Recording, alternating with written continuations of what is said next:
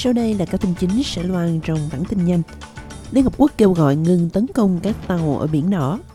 Người dân vùng biển Bắc Queensland lo ngại lũ tiếp tục xảy ra do cơ sở hạ tầng cấp nước của họ bị quá tải. Trong thể thao, chủ nhà Asian Cup Qatar đánh bại Lebanon ở trận mở đầu giải đấu. Và tổ chức theo dõi nhân quyền khẳng định năm 2023 là năm u ám về nhân quyền tại Việt Nam.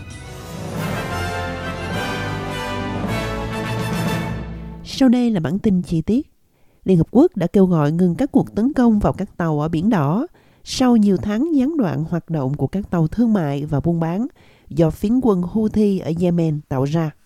Một nghị quyết của Hội đồng Bảo an Liên Hợp Quốc kêu gọi người Houthi ngừng ngay lập tức các cuộc tấn công sau cuộc chiến ở Gaza đã được thông qua với tỷ lệ bỏ phiếu từ 11 đến 0 với 4 phiếu trắng sau khi lực lượng Mỹ và Anh tiến hành hàng chục cuộc không kích trả đũa trên khắp Yemen.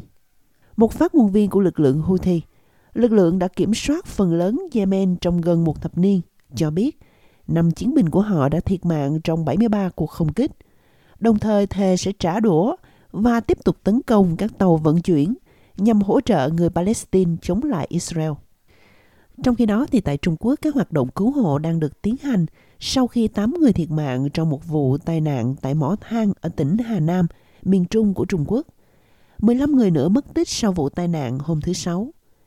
Điều tra sơ bộ cho thấy vụ tai nạn xảy ra vào khoảng 2 giờ 55 phút chiều giờ địa phương do vụ nổ than và khí đốt tại mỏ thuộc sở hữu của công ty khai thác than Binh Điên Sang Tianang của Trung Quốc.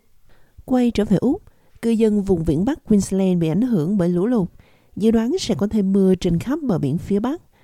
Điều này có thể khiến hệ thống cơ sở hạ tầng nước vốn đã chịu áp lực gặp cuộc khủng hoảng khác.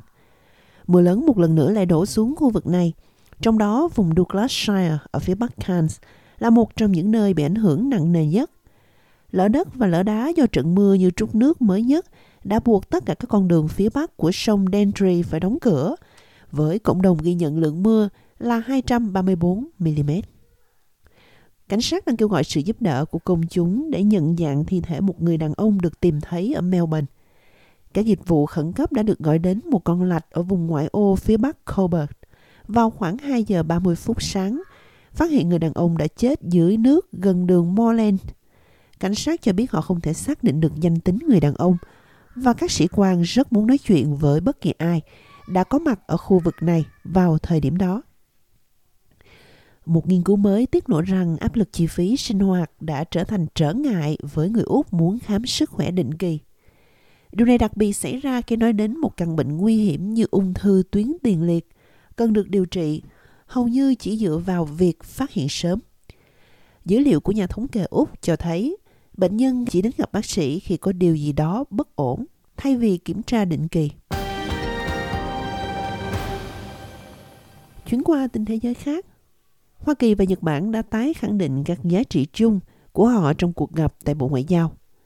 Tại cuộc gặp với Ngoại trưởng Nhật Bản Yoko Kamikawa, Ngoại trưởng Mỹ Antony Blinken cho biết Liên minh Mỹ-Nhật là nền tảng của hòa bình, an ninh và thịnh vượng ở Ấn Độ Dương, Thái Bình Dương. Liên quan đến Ecuador thì gia đình của các nhân viên nhà tù bị tù nhân bắt làm con tin đã yêu cầu hành động giải cứu họ bên ngoài tòa nhà chính phủ Cotopaxi. Bạo lực tăng đột biến trong tuần này, bao gồm các vụ tấn công đài truyền hình, các vụ nổ không rõ nguyên nhân ở nhiều thành phố, các vụ bắt cóc sĩ quan cảnh sát, dường như là phản ứng của các băng nhóm với kế hoạch của Tổng thống Daniel Noboa nhằm giải quyết vấn đề an ninh nghiêm trọng của đất nước. Từ thứ hai cho tới nay thì 158 cai ngục và 20 nhân viên hành chính đã bị bắt làm con tin tại ít nhất 7 nhà tù. Thủ tướng Anh Rishi Sunak đã phát biểu trước Quốc hội Ukraine trong chuyến thăm Kiev vào hôm nay, thứ Bảy ngày 13 tháng 1. Ông Sunak gọi Quốc hội Ukraine là quốc hội dũng cảm nhất trên thế giới và cho biết cả hai nước nên chuẩn bị cho một cuộc chiến lâu dài phía trước khi Ukraine sắp kỷ niệm 2 năm xung đột với nước láng giềng Nga. Chuyển qua tin thể thao, chủ nhà Asian Cup Qatar đã khởi động hành trình bảo vệ danh hiệu của mình với chiến thắng 3-0 trước Lebanon trong trận mở màn giải đấu. Chiến thắng này có được nhờ cú đúp của cầu thủ được đánh giá cao Akram Afif và bàn thắng của Almur Ali. Liên quan đến Việt Nam, Tổ chức theo dõi nhân quyền vừa đưa ra thông cáo nói rằng chính phủ Việt Nam trong năm 2023 đã đàn áp trên diện rộng các quyền dân sự và chính trị căn bản, đồng thời trừng phạt khắc nghiệt những người thách thức sự độc tôn quyền lực của Đảng Cộng sản Việt Nam. Tổ chức theo dõi nhân quyền đưa ra đánh giá trên trong báo cáo tổng kết toàn cầu 2024 về tình hình nhân quyền trên thế giới, trong đó có phần tổng kết tình hình tại Việt Nam.